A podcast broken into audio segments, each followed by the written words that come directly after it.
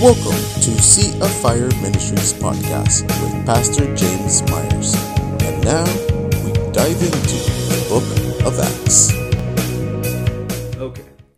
So again, yeah, we're starting at uh, chapter five, verse seventeen. Remember, this is this really um, continues from two weeks ago, so we kind of have to try to remember, you know, the things we looked at uh, two weeks ago because that kind of leads into this. But we'll we'll revisit. So remember the Ananias, the the story about Ananias and Sapphira.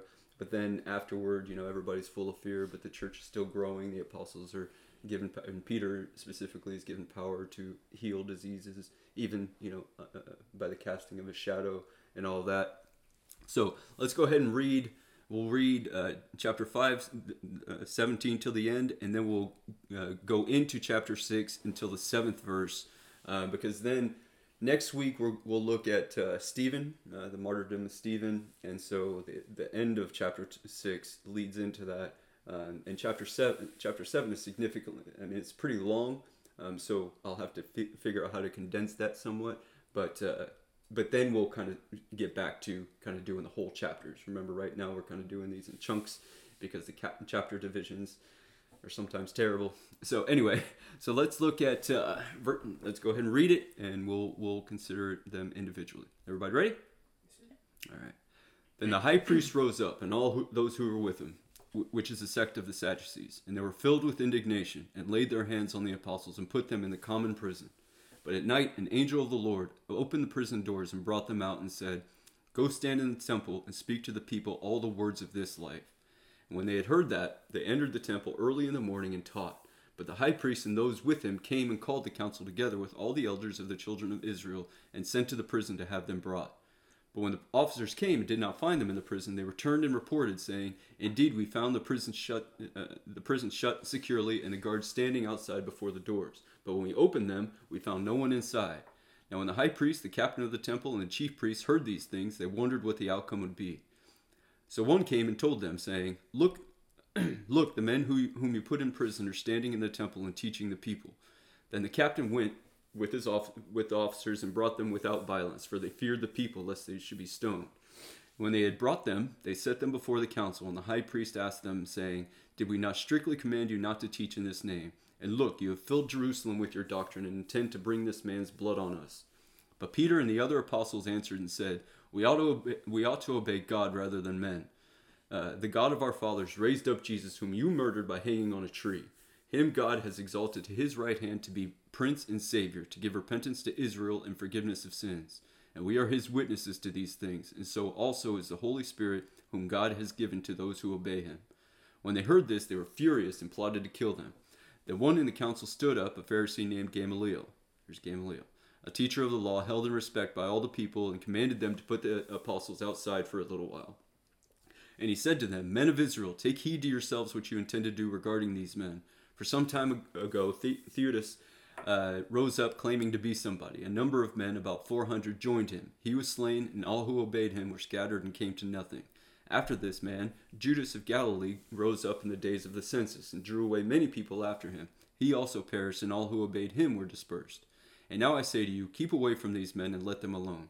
For if this plan uh, or, or this work is of men, it will come to nothing. But if it, but if it is of God, you cannot overthrow it, lest you be uh, found to fight against God.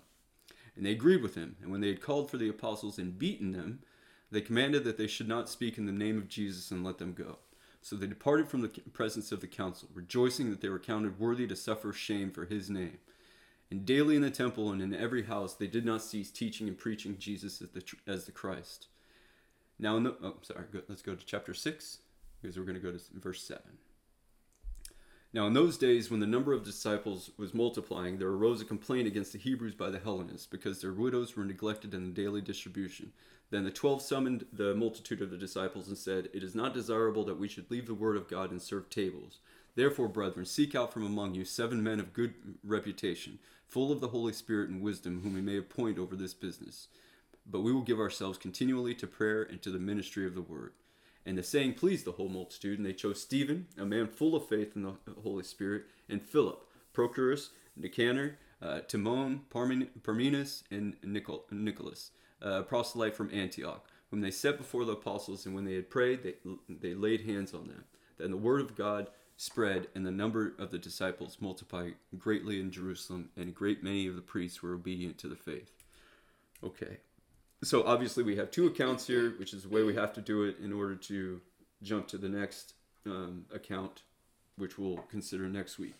So let's go back to uh, chapter five, and we'll go to we'll consider ch- uh, verses 17 and 18 uh, which says, uh, Then the high priest rose up and all those who were with him, which is the sect of the Sadducees, and they were filled with indignation, and laid their hands on the apostles and put them in the common prison.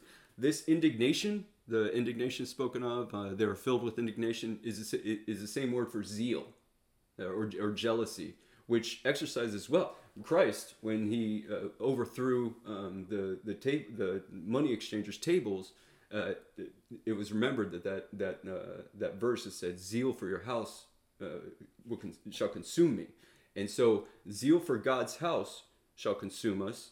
However, also zeal for the devil's house also consumes us, and that's what their zeal is. They're they're they're full of indignation against these apostles because Remember when we looked at uh, the the lame man, the event of the lame man being healed, but they were also preaching the resurrection, so that was part of the problem. But it was also part of the problem that this man was healed and that their teaching is increasing, and we'll see exactly what they they're, accused of, and we'll break that down.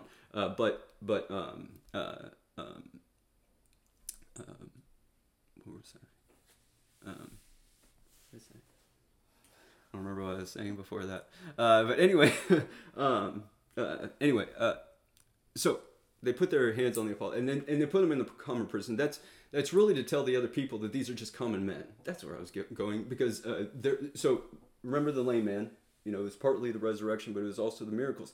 And the the account that's just before these verses is remember that account of of of great fear filling the church but there's Peter's given uh, the ability to heal, and that's what's happening. And many believers are coming to the church still, and that's why they're so uh, incensed, and that's why they're so upset, and that's why they're arresting these people and they're putting them in the common prison. Remember that didn't it didn't say that about the lame man. They could have been, they could have been under house arrest, but here they're putting them in the common prison, and recognize the intensity of the persecution. It's increasing. Remember the last one ended with no harm this one ends with all the apostles beaten, and we'll look at that uh, because it's important. You know, it just it, it's kind of it, it's kind of easy to breeze through that. You know, when they beat them, and then you know uh, sent them out, and that and we just read through that.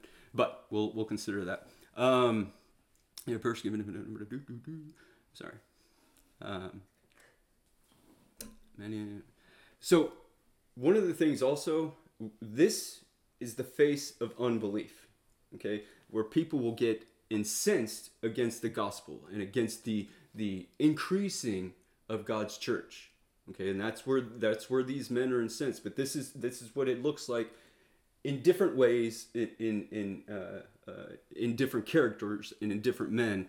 Uh, but but like there there are certain men who just believe that they're just too intelligent for that kind of superstition. You know, they just they just know too much. But there have been many Augustine, brilliant many men who are very learned, very very intelligent, who came to believe and co- cohe- uh, you know, coherently tell you why, um, and all that kind of a thing. So intelligence shouldn't be um, a factor or a, a, a hindrance.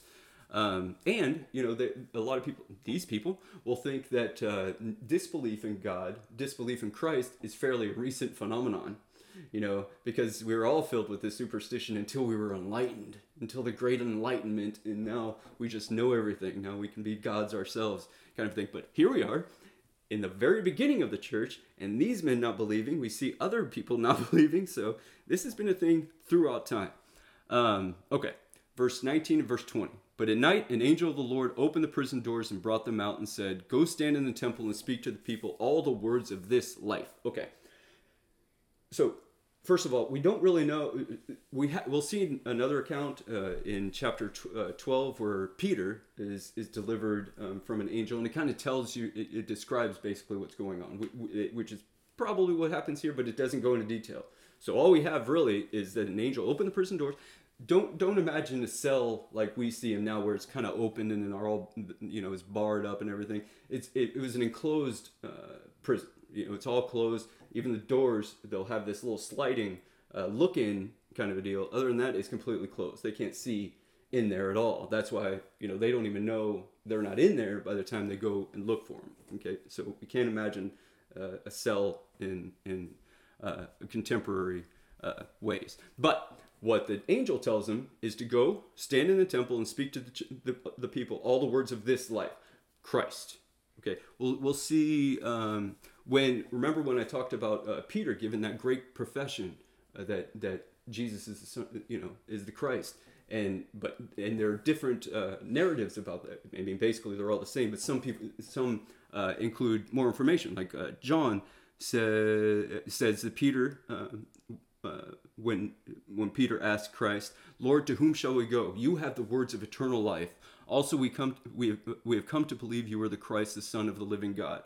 And Christ also says in his great prayer in chapter 17, which we uh, looked at, and this is eternal life, that they may know you, the only true God, and Jesus Christ whom you have sent. This, these are the words of this life. Okay, it's the witness to the test. It's the testimony of who Christ is. That's the life. Okay, twenty-one. Um, and when they heard that, they entered the temple early in the morning and taught. But the high priest and those with him came and called the council together with all the elders of the children of Israel and sent to the prison to have them brought. Before we look at that for a second, notice they the, the, the apostles didn't hesitate. They got beaten, they got persecuted. But remember also, before that perse- before they're they're imprisoned this time, at the end, remember at the end of that last persecution, they're praying for boldness. Remember, because that's what they remember. They they noticed these men were speaking boldly, and they prayed for Christ to continue His signs and wonders, and that's what they're being persecuted, and that's what He's doing. He's st- they're still you know uh, doing signs and wonders, and He's still giving them boldness. So right after they're beaten, and we'll look at how they were probably beaten, but um, right after they're beaten, they're they're rising early. They can't wait. You know, they can't wait. You know, nobody's out there in the evening, so that wouldn't do us any good to go preach in the temple when nobody's there. You know, but we're, definitely going to be the first ones there. You know, and we're going to preach all day. Uh, so the the council was a Sanhedrin, which we briefly talked about. So there's 70 leaders, including the uh, Pharisees, Sadducees, the, some of the Essenes, who we'll look at much later. So they're really were technically four sects, and we'll we'll, we'll see that sects of uh, of of Judaism. Um, and ancient Jewish uh, tradition says that this council was kind of formed in a half circle, um, and they would have two clerks and then three rows of students in front of them. I just want you to picture the scene, kind of a thing. Uh, and then these these apostles are before are in front of the council, and the students can see them from behind, and they're they're just witnessing, they're learning, kind of a thing. Um, uh, uh okay. Um, quote what? This council. And yeah, this council is convened to determine what to do with these men. That's what it says. Uh, with the um, came and sent to the person to have them brought. Okay. Um, verse 22 and 23. But when the officers came and did not find them in the prison, they returned and reported, saying, Indeed, we found the prison shut securely, and the guards standing outside before the doors. But when we opened them, we found no one. Uh, we found no one inside. We'll see later in Acts uh, when when uh, they're they're uh, delivered out of prison, and Herod Agrippa is the ruler at that time, and the the the uh, guards are killed, which would happen back in the ancient days if if you didn't uh, make sure that the prisoner was still imprisoned, you know, you're it's basically assumed you probably helped them escape. Either way, you neglected your duty, and so I mean it's capital punishment. See ya, yeah. Uh, but that doesn't happen here, um, it, and it could be because the Jews didn't do that. We don't know, and and uh, the Romans did. That kind of a thing. Um, oh, and so God has chosen these men to preach His Son, and, and the Spirit fills them. Uh, there's there are no chains to hold him, whatever our pathetic efforts may be to contain him. We have thus built a prison for ourselves. So whenever we try to contain, and especially in prison, him and through his people, we become a prison for ourselves. We create a prison for ourselves. 24. Now, when the high priest, the captain of the temple, and the chief priests heard these things, they wondered what the outcome would be we see at the beginning of this message, uh, so in verse 17, that the Sadducees were with the high priest. right? Um, and in Acts uh, chapter 23, verse 8, Sadducees say that we know, already know that they don't believe in the resurrection, but they also don't believe in angels or spirits. What a great irony that an angel delivers these people, these men out of prison, and they were imprisoned in the temple, and now they're outside preaching in the temple, which these men controlled. So that's the boldness. But but what a great irony, right? These here are the Sadducees who don't even believe in angels or spirits, and here's an angel delivering them out of the prison and then to go back into their place of authority, kind of thing. Uh, I just think that's awesome. Uh, so and we also we know what it we've talked about this too conviction and attrition right? Conviction is that true sorrow that true repentance. Attrition is more like a kid getting his you know getting caught with his hand in the cookie jar. He's not sorry that he did it he's sorry that he got caught you know? Uh, and these men are closer these men are these men are definitely uh, this is attrition. They're, they're they're not they're not even convicted. I mean, it's not really even. But but they're wondering what the outcome would be. They're kind of like the the the student who puts off his studies, who doesn't do his homework, who doesn't you know apply himself at all, and then he gets all anxious about what grade he's going to get, and then just continues in the same vacuity, you know, the same nonsense, and just expects a different, you know, because he's not sorry for what he's doing. He's just sorry that the score is low you know, it's, it's that kind of a thing. And now that that's kind of what they're wondering. They're wondering what the outcome would be because you know what what's what's going on here. I mean, it could mean a number of different things, and we're going to look at that uh, in in the next one. So. Uh, 25. So one came and told them, saying, Look, the men you put in prison are standing in the temple and teaching the people. I can't imagine they imagine that. And when they're wondering what the outcome would be, I doubt very much that's what they expected.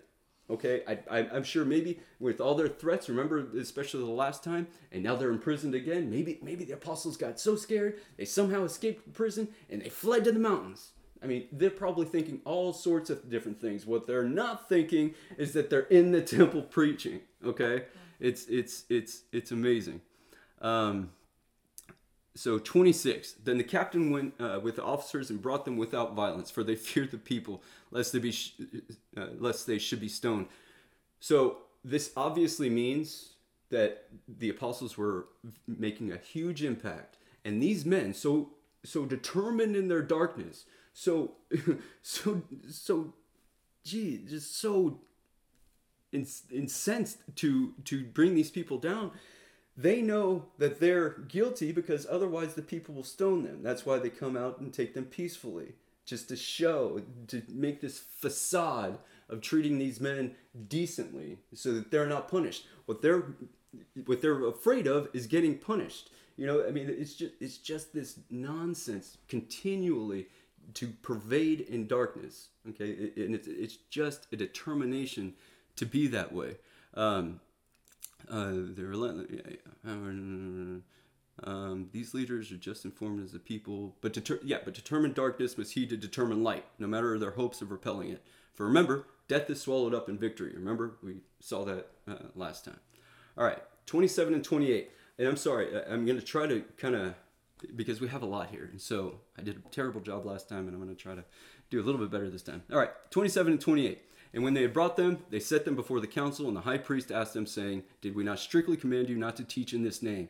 And look, you have filled Jerusalem with your doctrine and intend to bring this man's blood on us. The trial, this trial, begins with the, mo- the most just ridiculous uh, distortion of accusing of really the accusation of what the and and then okay so did we not strictly uh, command you not to teach in this remember even after the last one the, uh, the uh, peter and john were saying you know we ought to obey god rather than than men and they they answered the same thing so they already know this. Did we not te- strictly command you not to teach in yeah but christ commanded us to and so i think we're going to listen to him you know, uh, which we already told you. And look, you have filled Jerusalem uh, with your doctrine and intend to bring this man's blood on us. Okay, so I'm going to kind of really go by this because I don't want to miss anything. So, first, the question implies that these uh, religious rulers uh, cared only for their own authority and not God's. Beware the vanity of fools who desire to go around in long robes, love greetings in the marketplace, the best seat in the churches, and the best place of feasts, who devour widows' house and for a pretense make long, long prayers. They will receive greater condemnation. Christ said that. That's in Luke uh, chapter uh, 20, verses 46 and 47. The pride which too often attends power is a corruption which sifts down to the most simple. For power corrupts, and our absolute power corrupts absolutely. It's a well known statement, but it's true. Uh, second, that the apostles had filled Jerusalem with their doctrine shows the awesome success and faithfulness in, uh, of God to his church. We'll, we'll see in chapter 8 that the persecution in Jerusalem actually drives them out into all of Judea and in Samaria. Isn't that interesting? That's why I keep on, kept on repeating what Christ was commanding. Tarry in Jerusalem, you go out into all Judea, and then you to Samaria, and then to the uh, uttermost parts of the world. But look how it's done. We'll, we'll, and we'll see it in, in chapter 8. But it's through persecution. Isn't that incredible? God, God's will will be done no matter what, and sometimes it's ways we don't expect and probably aren't the huge fans of, uh, the biggest fans of, but He will be faithful. Um, so yeah, we'll see that in, in, in chapter eight. Again, the church's diaspora is a great and a great divine and sovereign plan of God. It's, he is faithful to His Son's commandment, and He graciously uh, graciously makes His bride just as well. Finally, the insinuation that Christ's blood was not already on their heads is a very ridiculous one, for we see in Matthew 27 25, and all the people answered and said, His blood be on us and on our children. This is when, uh, uh, because remember, Pilate was reluctant to crucify Christ. And so he brought out uh, Barabbas, who was a murderer, and he says, Okay, pick one. who do you want to release? And they wanted the murderer. And, and but Pilate keeps on saying, you know, I find no reason, I don't, I find no cause uh, to put this man to death. And so that's when the the priests and all the all the rulers, all the leaders pump up all the people to say, "His blood be on us and on our ch- all our children," which is just insane. Which is just insane. But the blood, they already asked for it to be on their heads. So they're just ignoring any kind of uh, conviction, any possibility of conviction. Uh, these same leaders persuaded the crowds to release a murderer instead of Christ, so, so consumed were they in darkness. Now they see to flee the darkness, but not to light. See how their attrition has congealed their hearts to such insanity. Oh, how sin, oh, how sin does greatly blind men to God. Uh, they should have been convicted to repentance, but they are rather convicted to deception. That's what they're doing. They're deceiving. Remember, before destruction, the heart of man is haughty, and before, the, before honor is humility.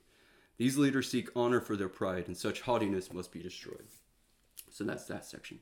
Um, verse 29. But Peter and the other apostles answered and said, We ought to obey God rather than men. Again, we've already talked about that, and, and God is the ultimate authority. We are supposed to um, uh, acquiesce and, and, and, and uh, obey even civil magistrates, even the civil authorities. But again, whenever anybody, even your father, tells you to do, commands you to do something God forbids, or forbids you to do something God commands, God is the ultimate authority. And that's what these men are saying. We ought to obey God rather than men. God comes first. Um, you should know that. Uh, the God of the, uh, verse 30. Uh, the God of our fathers raised up Jesus, whom you murdered by hanging on a tree. Okay, here's another part. I'm, I'm going to have to read part of Deuteronomy to give some context about the tree. But um, so here again, though, here's remember in that first one when Peter turned the trial around.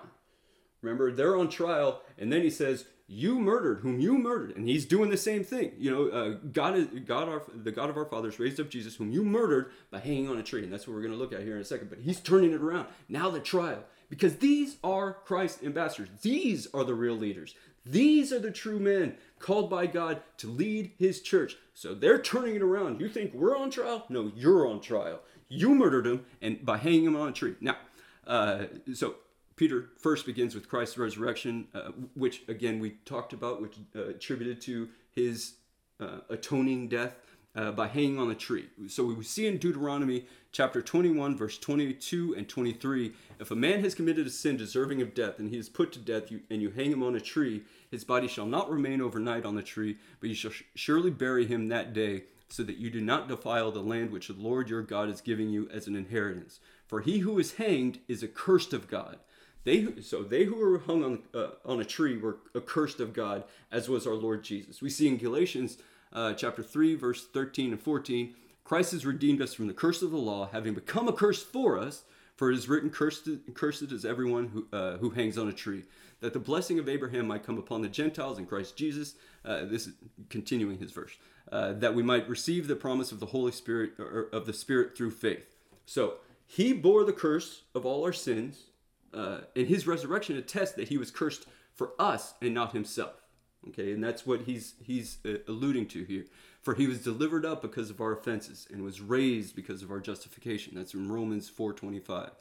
His blood is on their head, is on their heads, and all the world who look not to him for salvation. All right, verse 31. Him God, God has exalted to his right hand to be prince and savior, to give repentance to Israel and forgiveness of sins. So, not only was Christ raised, but he was raised up to heaven. Not only was he raised up to heaven, he's raised to the right hand of God. There's no higher. But so he's saying, you know, uh, first of all, he's exalted. He's not just risen from the dead, he's exalted him to to his right hand. He is the Most High. That was another title for for God in the Old Testament. He is Most High. Christ, if he's exalted to the right hand of God, is Most High. Again, that's the equivalence. That's what we're trying to figure out. That's what we see, though. These these hints, these these these signs, um, kind of a thing. Um, interestingly, remember we had seen uh, the the word for prince is uh, what was it archegos uh, and, and that's really the the the author uh, but basically the but prince I, I, think is I think prince is much better because the the name Israel actually means like prince of God or prince from God um, that kind of a thing so I think Peter's actually using a little bit of wordplay here to you know he's uh, exalted him to his right hand to be prince to give repentance to Israel so he is the prince of whatever prince you think you know this nation is. He's the ultimate prince. Um, uh, uh, we see salvation through Let us recognize it. Yeah, uh, yeah. Uh, let's recognize it as God who has exalted him, and so he must ex- be exalted. Um, Paul refers to Christ as the Savior God raised up for Israel. We are the real Israel. For in Romans 6 uh, or 9, uh, 6 through 13, for they are not all Israel, this is what Paul says, for they are not all Israel who are of Israel, nor are they all children because they are the seed of Abraham. But, this is a quote from the Bible, in Isaac your seed shall be, shall be called. That is, those who are the children of the flesh, this is still Paul, these are not the children of God, but the children of the promise are counted as the seed. Remember, we've talked about that, the seed of the promise. Uh, for this is the word of the promise. At this time I will come and Sarah will have a son. And not only this, but when Rebekah has also con- also had conceived by one man, even by her father Isaac, for the children not yet being born, nor having done any good or evil, that the pur- purpose of God according to the election might stand, not of works, but of him who calls. It was said to her, The older shall serve the younger. As it is written, Jacob I have loved, but Esau I have hated. We've talked about that briefly. Um, J- okay, I don't know if I have enough time. Jacob. So it, the the name Israel actually comes from Jacob. God renames him Israel after a story of he wrestled with an with a with a man. Many people think that it was it was Christ, uh, and and but he wrestles with this angel. It says a man, but he wrestled with him. I'd love to give you the whole account, but basically at the end so before that, though, Jacob was fleeing. Uh, uh, he had fled um, his family, remember, because he had stolen Esau's blessing. And remember, we talked about when he uh, fell asleep, he saw the dream with the ladder ascending into heaven and all the angels ascending and descending. That's separate. Now he's he's meeting back up with Esau basically, uh, and and so but he's he's but when the way he had deceived, in fact, the name Jacob, which James is Jacobus, so James comes from Jacob, but the word, the name Jacob actually means deceiver. It's one who deceives. And the way he deceived his father was to pretend that he was Esau. Um, uh, Isaac was determined, right, determined to bless Esau, so he pretends that he's Esau because uh, um, uh, Isaac can't see. Um, anyway, so he deceives his father, and, and so he pretends that he's Esau. And so after he wrestles with this angel, the angel, you know, uh, the angel saying, "Let me go." You know, the day's about to, you know, and and Jacob's like, "I'm not going to let you go. I'm not going to let you go until you bless me."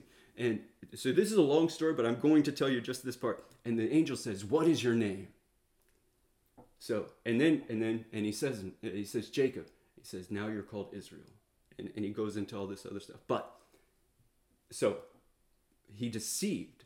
He had deceived pretending his name was, you know, he didn't come to his father and said, I'm Jacob, and I'd really like to request a blessing. I know you want to. so he didn't come honestly, but he was honest with the angel and admitted, I am a deceiver. My name is Jacob.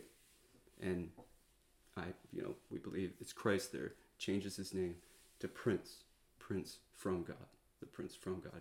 And that is the name that carries on with his people after that. It's a beautiful, and I we'll look at that another time. That was a terrible way of explaining it, but it's it's it's a beautiful depiction of of how we get the name Israel.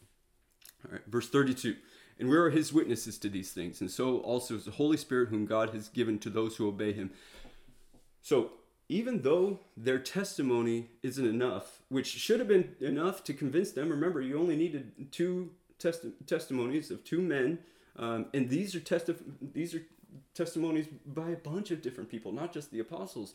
Uh, but the Holy Spirit had sent, or God had sent His Holy Spirit Spirit is witness too. That's when uh, that's why he says, "And we're witnesses, and so also is the Holy Spirit, whom God has given to those who obey Him." You know about this. That day of Pentecost didn't happen in a vacuum. You know, everybody knows about this. Everybody saw us speaking. Everybody heard that sound, and everybody saw the lame man. Everybody saw the, the us being persecuted and that deliverance and, and the boldness and, and, and Christ still working in and through His church by healing people and signs and wonders are being done. So the Holy Spirit is also witnessing to this. Um, and so, verse thirty-three: When they heard this, they were furious and plotted to kill them. I mean, again, so they had just said, now you, they accused them of, now you're, you're trying to bring this uh, man's blood on our heads. No, no sooner, you know, do they hear one kind of defense, they're set to kill them. They're set to kill, put their blood on their heads because they don't think about it. They're just so wrapped up in their dark nonsense. They just, they just crave blood. And, and if anybody is going to usurp their supposed authority, they're going to die. Um, we will. Rebuke. Okay, well, that's fine. Uh, 34. Then one in the council stood up, a Pharisee named Gamaliel, a teacher of the law held in respect by all the people, and commanded them to put the apostles outside for, uh, for a little while. So this man Gamaliel, I know we've mentioned him before. Uh, he's he's well known throughout history. Uh, he he was probably the grandson of a uh, of a rabbi Hillel. Uh, so there became kind of two schools of uh, Jewish law interpretation. You'd have uh, the the the school of Hillel and the school of Shammai. Yeah, Shammai. but the the the school of Hillel really were more lenient they, they, they, saw the law much more lenient than uh, the Shammai. Uh, but he was he was probably his grand grandson. There are many. I mean, he was very. He was actually the teacher of Paul. Paul says, uh, well, we see in uh, Acts twenty two verse three that uh, that he was a pupil of Gamaliel. There's a lot to know about Gamaliel, but you know, for this study, it's not all that important. So, I mean, if you want to look him up, you know, uh, I'd, I'd encourage. I don't neither encourage or discourage. Uh, but he would. So, but Paul was a pupil of him, and here Gamaliel is defending the apostles. Somewhat. We'll we'll get into that, but he is, which means, and then Saul is persecuting the church. So he apparently disagreed with his uh, rabbi in this respect. That you know this leniency deal, uh Paul didn't uh, agree with too much. Verse 35 And he said to them, Men of Israel, take heed to yourselves what you, what you intend to do uh, regarding these men. Now, this begins a very humble uh, uh, and coherent argument, but it's really more uh, out of practicality, not persuasion. He's not, you know, he's not saying, you know, be careful what you do. And then even later on, he says, let's just continue. Well, he's not saying we ought to consider what these men are saying because if this this is of God, you know, then you're you know you're gonna find you're gonna find yourself to be against God, and that's what happened. I mean, that's still what happens, but you. They're not. He's not saying take heed to yourself to. If this is what God's doing, and if God God is indwelling these men, you know, be careful, take heed what you do because, you know, out of practical reasons, you know, you might find yourself uh, against God. How about you listen to him, you know, and actually heed what they're saying? That would be a very cogent argument. um, okay, 36 and 37. For some time ago, Theudas uh, rose up claiming to be somebody. A number of men, about 400, joined him. He was slain, and all who obeyed him were scattered and came to nothing. After this man, Judas of Galilee rose up in the days of the census and drew away uh, many people after him. He also perished. See, he also perished, and all who obeyed him were dispersed. Okay, so the Theudas, uh, the Theudas uh, in the the first name, the name was probably Judas. So in uh, Josephus's uh, uh, works of antiquities, and he's got a, a, a, book on war, so different wars that the Israelites uh, were were were part of throughout history, and goes into the Maccabean War. Anyway. Um, uh, one of the guys' names is Judith, Judas, and the names are very similar. I actually have a picture, but they're very similar in the Greek. Um, but he was he was a man who really took over. Um, what's the name's place? Uh, Sepphoris. Uh, he called he led an armed insurrection against the palace of at that of that city. He he claimed he was of the royal lineage and was trying to make himself king, a prince. Okay. Uh, and and and he and so Josephus even says he became terrible to all men by tearing and rendering those that came near him, and this in order to raise himself, and out of an ambitious desire of the royal dignity. And he hoped to obtain that as the reward, not of his virtuous skill in war, uh, but of his ex- but of his extravagance in doing injuries. So that's how he came to nothing too, because his brutality. Later, Judas of Galilee, and this is definitely probably uh, this has to be who who this is, but he led a revolt against the Romans, uh, really uh, um, revolting against their uh, authority and their taxes, especially their taxation. Though um, he was a son, of a man named Ez- Ezekias.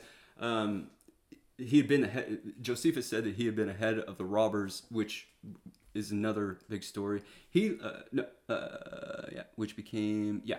Um, so this revolt failed. The Judas of Galilee failed, but it, it kind of continued. He probably started uh, the fourth sect of Judaism, which is called the Zealots. Now, the Pharisees, the Sadducees, and the Essenes didn't like them, but the Zealots were really kind of the terrorists of that day. Certainly, Rome considered them as terrorists, and uh, the other Jews considered them as terrorists because they would plot and kill Romans, uh, and they hated tax collectors. Hated tax collectors. Those were those were considered betrayers even to the common people. But to zealots, they'd go after tax collectors too. Uh, so we see that one of Christ's apostles, Simon, is called Simon the Zealot. So he's one of them. He's one of them. And, and, he, and Christ calls him. Matthew was a tax collector.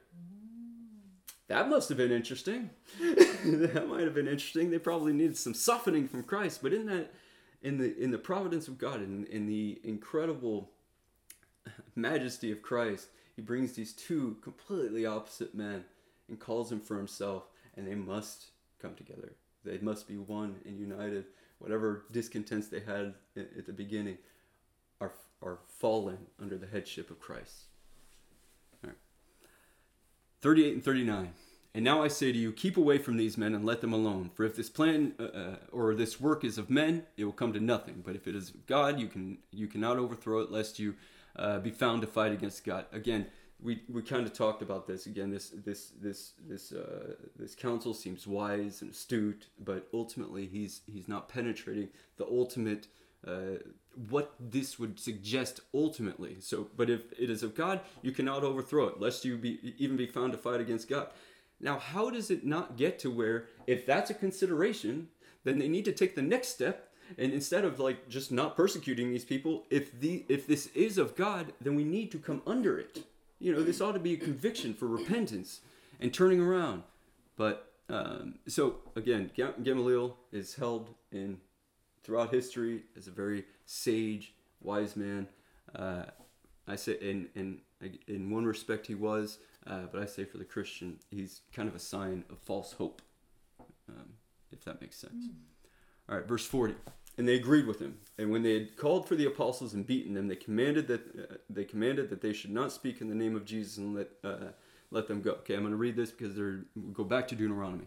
So the wise the, the council agreed with the weak sagacity of Gamaliel, but they called in the apostles, beat them, and disallowed them to speak in the name of Jesus. Here's the first account of physical harm done to Christ's church.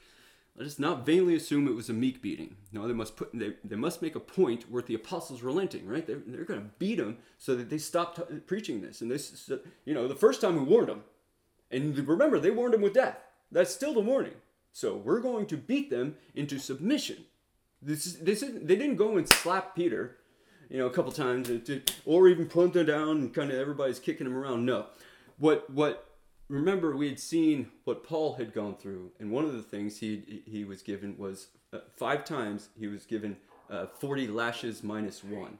In Deuteronomy, we'll, we'll look at that. In Deuteronomy, Deuteronomy chapter 25, 1 through 3, it says, If there is a dispute between men and they come to court, that the, uh, that the judge may, judges may judge them, and they justify the righteous and condemn the wicked, when it shall be, if the wicked man deserves to be beaten, that the judge will cause him to lie down and be beaten in his presence, according to his guilt, with a certain number of blows. Forty blows he may give him, and no more, lest he should exceed this and beat him with many blows above these, and your brother be humiliated in your sight. So this is a, this is a very just command of God, but it's but it's measured with mercy. You know, yes, if if, if you deserve, if the man deserves this beating, yes, you, eh, but you can't go above it this way, this much, and you're not to that brother isn't to suffer humiliation. Okay, he is he is to be punished, but you're not called to humiliate him. Many men in, who opposing their enemies seek to humiliate their enemies. What God is saying is, he's still your brother. He's not your enemy. Punish him, you know, the, when it's just and right, but not beyond his his integrity, kind of a thing. So, but what what the Jews came out so the the 40 lashes minus 1 what they turned this into basically was instead of the 40 lashes they're going to do 39 because they're afraid that they might actually accidentally strike twice on the last one or uh, just silly things they totally lose the essence of what this command is and they don't care about humiliation um, and that's so this is what so the lashes aren't the same that christ had with romans which we've seen has shards to cut the flesh now, these are probably rods. It's a flogging uh, that's done really with a rod uh, and was a punishment really primarily for blasphemy. That's what these men are accusing these. Um, so I can assure you, this counsel spared not the rod. Now, as a father to correct his son, in Proverbs it says, uh, in Proverbs thirteen twenty four says, um, "He who spares the rod hates his son." So the one who won't discipline his son ultimately hates him, and but they but uh, they're beating them again into submission. There's no. This is not like a father to his son. This is like a tyrant to their subjects. This is like a despot to his serfs. You know, that kind of a thing. Um, uh, last this punishment is commanded. Yeah, okay, I already said that. Um, 41 and 42. So they departed from the presence of the council, rejoicing that they were rejoicing that they were counted worthy to suffer shame for his name. And daily in the temple and every house they did not cease teaching and preaching uh, Jesus is the Christ. They rejoiced. Remember, we we talked about how that, that was going to happen. They rejoiced. They, they just got beaten to an inch of their life and they're rejoicing. They're thanking God over. Remember in the book of James where he says, uh, when uh, rejoice when you, uh, when you have trials and, and, and, and, and tribulations for, for these will, will grow patience in you, and patience comes long suffering, and which will increase your faith. But these men are praising God that they were called worthy to suffer. Christ suffered. And, and remember, the greatest testimony of the church, one of the greatest testimonies of the church, is her persecution. When she's persecuted, she is at her greatest witness for Christ. She always has been. She always has been. To suffer for him is the most glorious call in all the. I love the idea that God has called me to preach His. I love it. I I, I could I I've come to a place where I realize I just can't think of a higher, a higher honor, and I'm just completely humbled. But to suffer for Him, I, that's the next level. That is the next level kind of thing.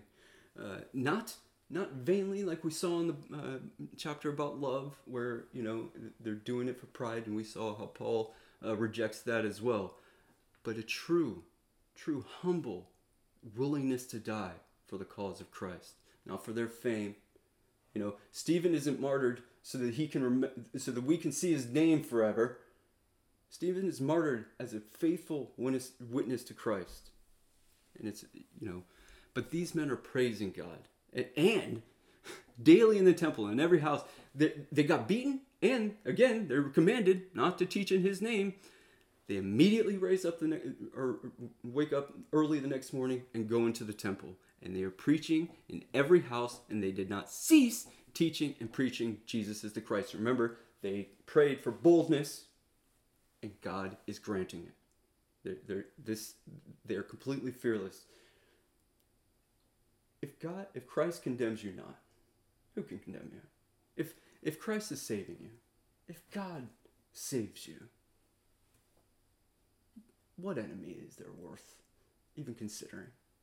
Who who is there to be afraid of? What what what subject, what object, what person should we put fear into and of? We have a God who reigns supreme. Christ is the most high, and he has saved us.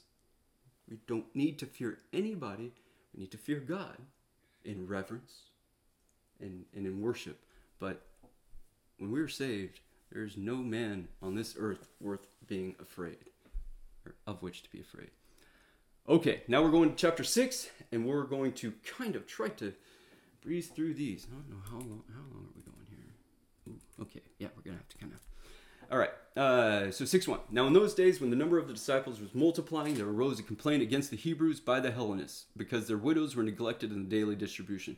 So, again, by God's grace, the church continues to flourish. Um, I, I, don't, I don't have any problem with churches having a huge number of congregation.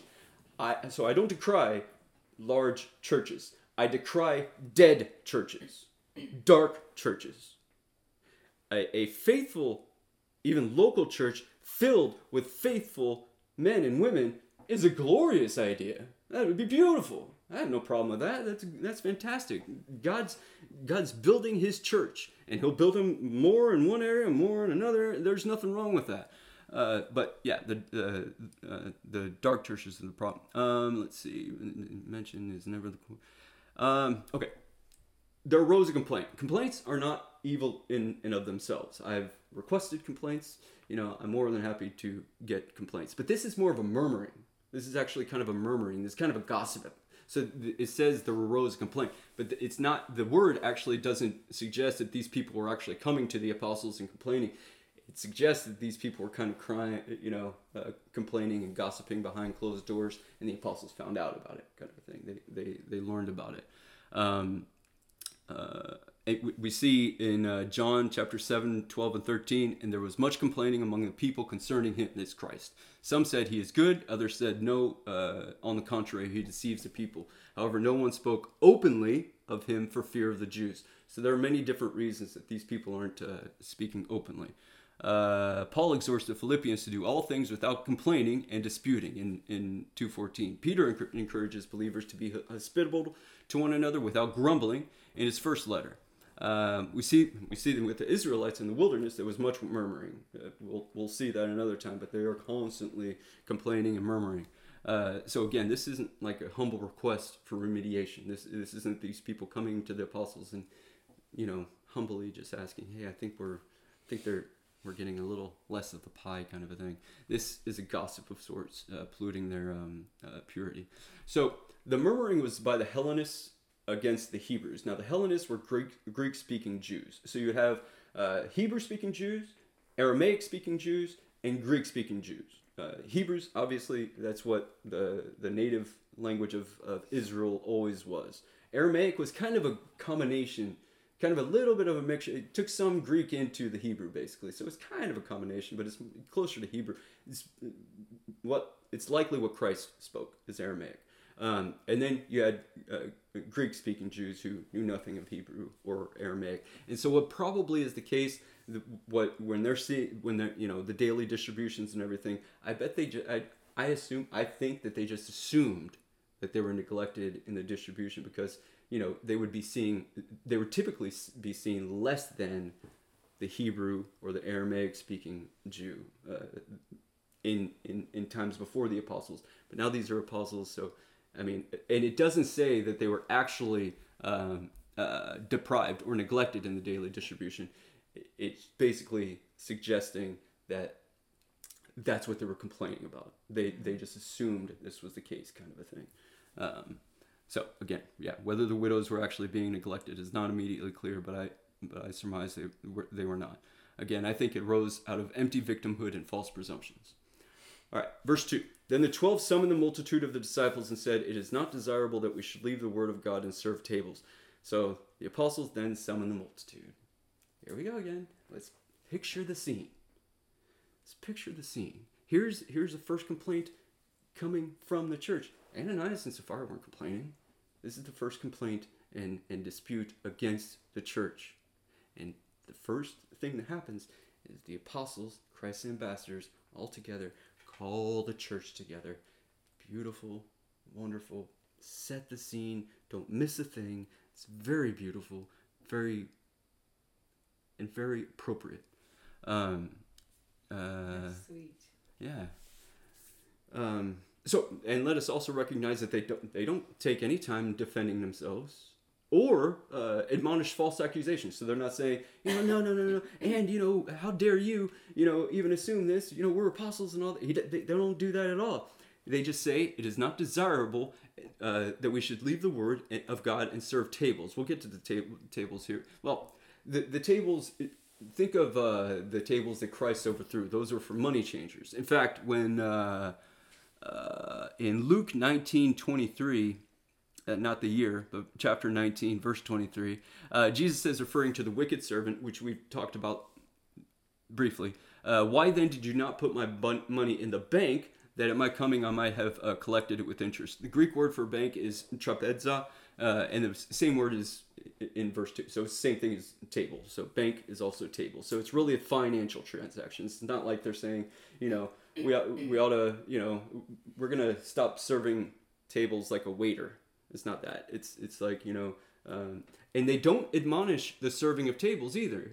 And they even have these huge requ- requisites for those who are going to attend it. They're basically saying our primary ministry is uh, uh, um, the Word of God, preaching the Word of God, and prayer. So it's not desirable that we should leave this to serve a very appropriate and, and very important essential ministry, but we just can't leave the first one to do this. So, um, um, and the, the word desirable really is, is closer to unpleasing than undesirable. Um, all other Greek uses in the New Testament render it so. It's more of a desire. Okay. Um, three. Therefore, brethren, seek out from among you uh, seven men of good reputation, full of the Holy Spirit and wisdom, whom we may appoint over this business. Okay, real quickly.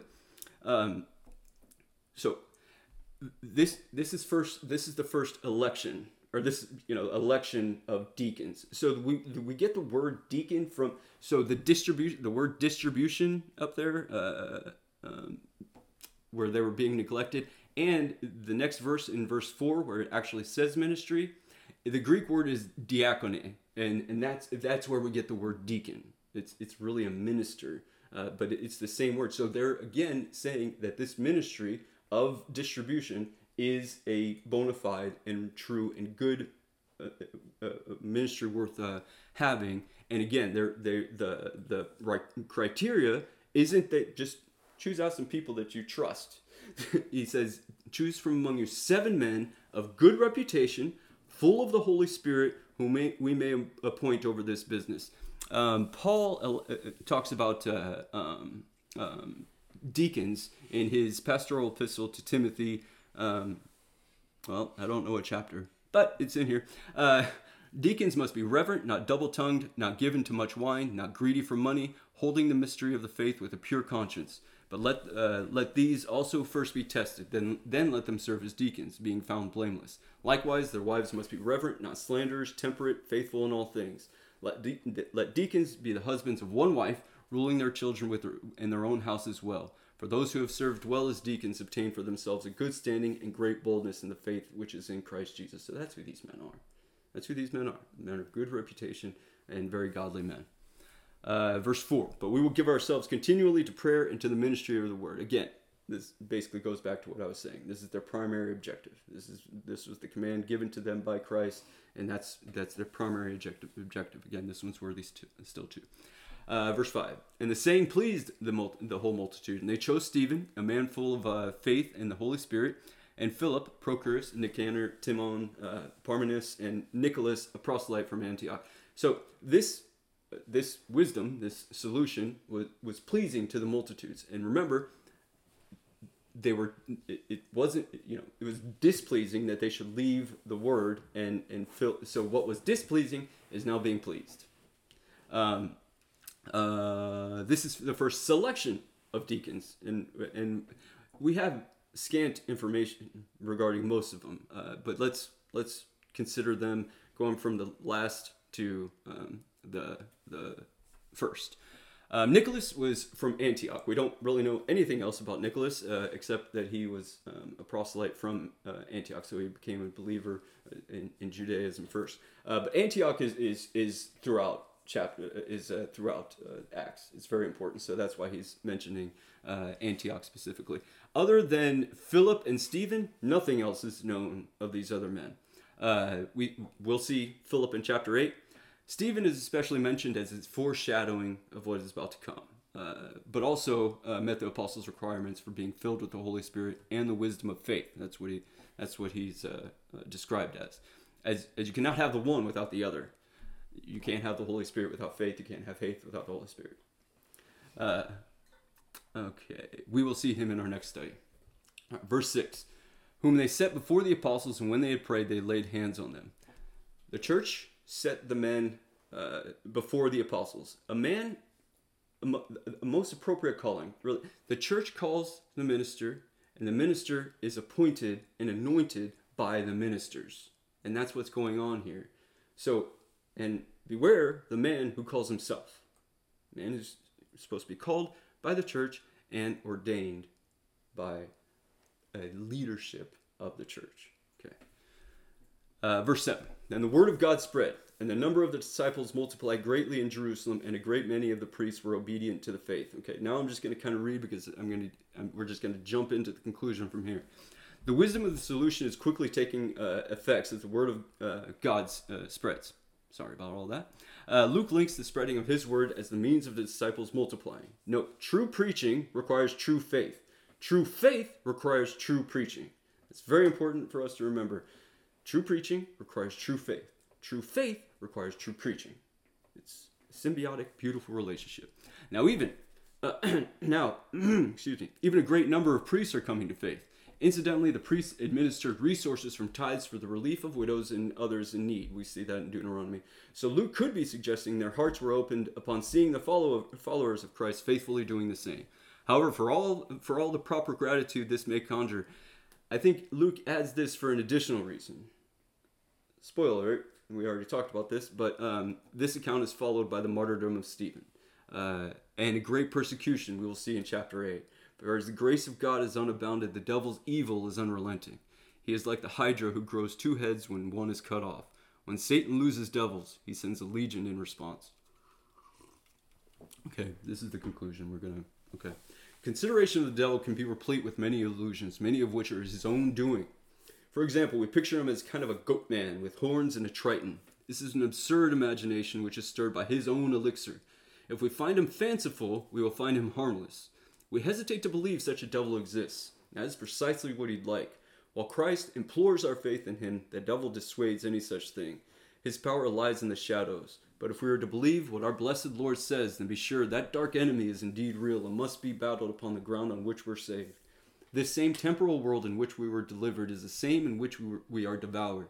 For Peter said in 1 Peter uh, chapter 5, 8 through 11, Be sober, be vigilant, because your adversary the devil walks about like a roaring lion, seeking whom he may devour. Resist him, steadfast in the faith, knowing that the same sufferings are experienced by your brotherhood in the world. But may the God of all grace, who called, uh, who called us to his eternal glory by Christ Jesus, after you have suffered a while, perfect, establish, strengthen, and settle you. To him be the glory and the dominion forever and ever. Amen. To be sober and vigilant is to always be diligent in watching. For Christ said, Blessed are those servants whom the master, uh, when he comes, will find watching. Surely I say to you that he will gird himself and have uh, them sit down to eat, and will come and serve them. And if he should come in the second watch, or come in the third watch, and find them so, blessed are those servants. The watching is the same word for vigilance. We must watch for the devil even as we watch for our Lord but obviously for different reasons. The devil is our adversary, Christ is our advocate. The devil is a roaring lion, Christ is the gentle lion, though not a tame one. Uh, the, the devil seeks whom he may devour, Christ seeks whom he will save. We must resist the devil and he will flee from us. James 4 7. Rather, we are to draw near to God and he will draw near to us. James 4 8. We must be steadfast in the faith, strong, firm, immovable, solid, hard, a little stubborn in faith. For we know our brotherhood in Christ accomplished likewise. But the God of all grace, who called us to his eternal glory by Christ Jesus, also, also calls us to this battle. The war is won, but the battle is raged for now until the victory is full. By suffering thus, he perfects us. For as Christ is perfect, he, su- he suffered ultimately. By suffering thus, he establishes he establishes us. For as Christ is the chief cornerstone, we are stable and fixed to him. By suffering thus, he strengthens us.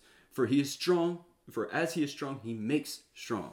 For suffering thus, by suffering thus, he settles us. For as he has laid the foundation, there we are settled from the foundation of the world. Peter then prays for God to have the glory and the dominion forever and ever. He prays not to plead God only, but to command his readers to give God all the glory and dominion forever. When we sin, we rob God of his rightful majesty, and the devil is our king. We give him dominion which is not his. We must turn away from him and seek after God to render to him that which is his forever and ever, world without end. Okay, this one I wrote really for the the boys, so it's kind of yeah, sound might be. Hmm? Is it the one you said? Yeah, that's what. Yeah, I wanted to share it while Jay was here. Uh, so, when I'm attracted to all of these constant distractions, when I've detached in my mind all the whys and abstractions, I try to sit back to battle my factions, not to retract to unfounded reactions. For still is the fact that my Christ is the action. His ratified pact has made God's satisfaction. But amidst all the daily impacts and attacking, it seems hard to refract when the li- to the light when it's lacking. But I have to subtract with my emptiness stacking, with my emptiness stacking hang it back on the rack when my conscience is slacking, and return to the tract of God's still faithful backing, that I've never laid flat on the bed of my flacking. When trials and troubles amass as assassins, when chaos, confusion surpass all my rations, a peace in my heart attached in like fashion, to joy, to joy in Christ's massive, massive compassion. To his grace alone I must at last be fastened, for all of my soul, he's attached to his passion. Thank you for listening to Sea of Fire Ministries podcast with Pastor James Myers We hope you enjoy this message. Please subscribe and follow us. Tune in as we continue in the book of Acts.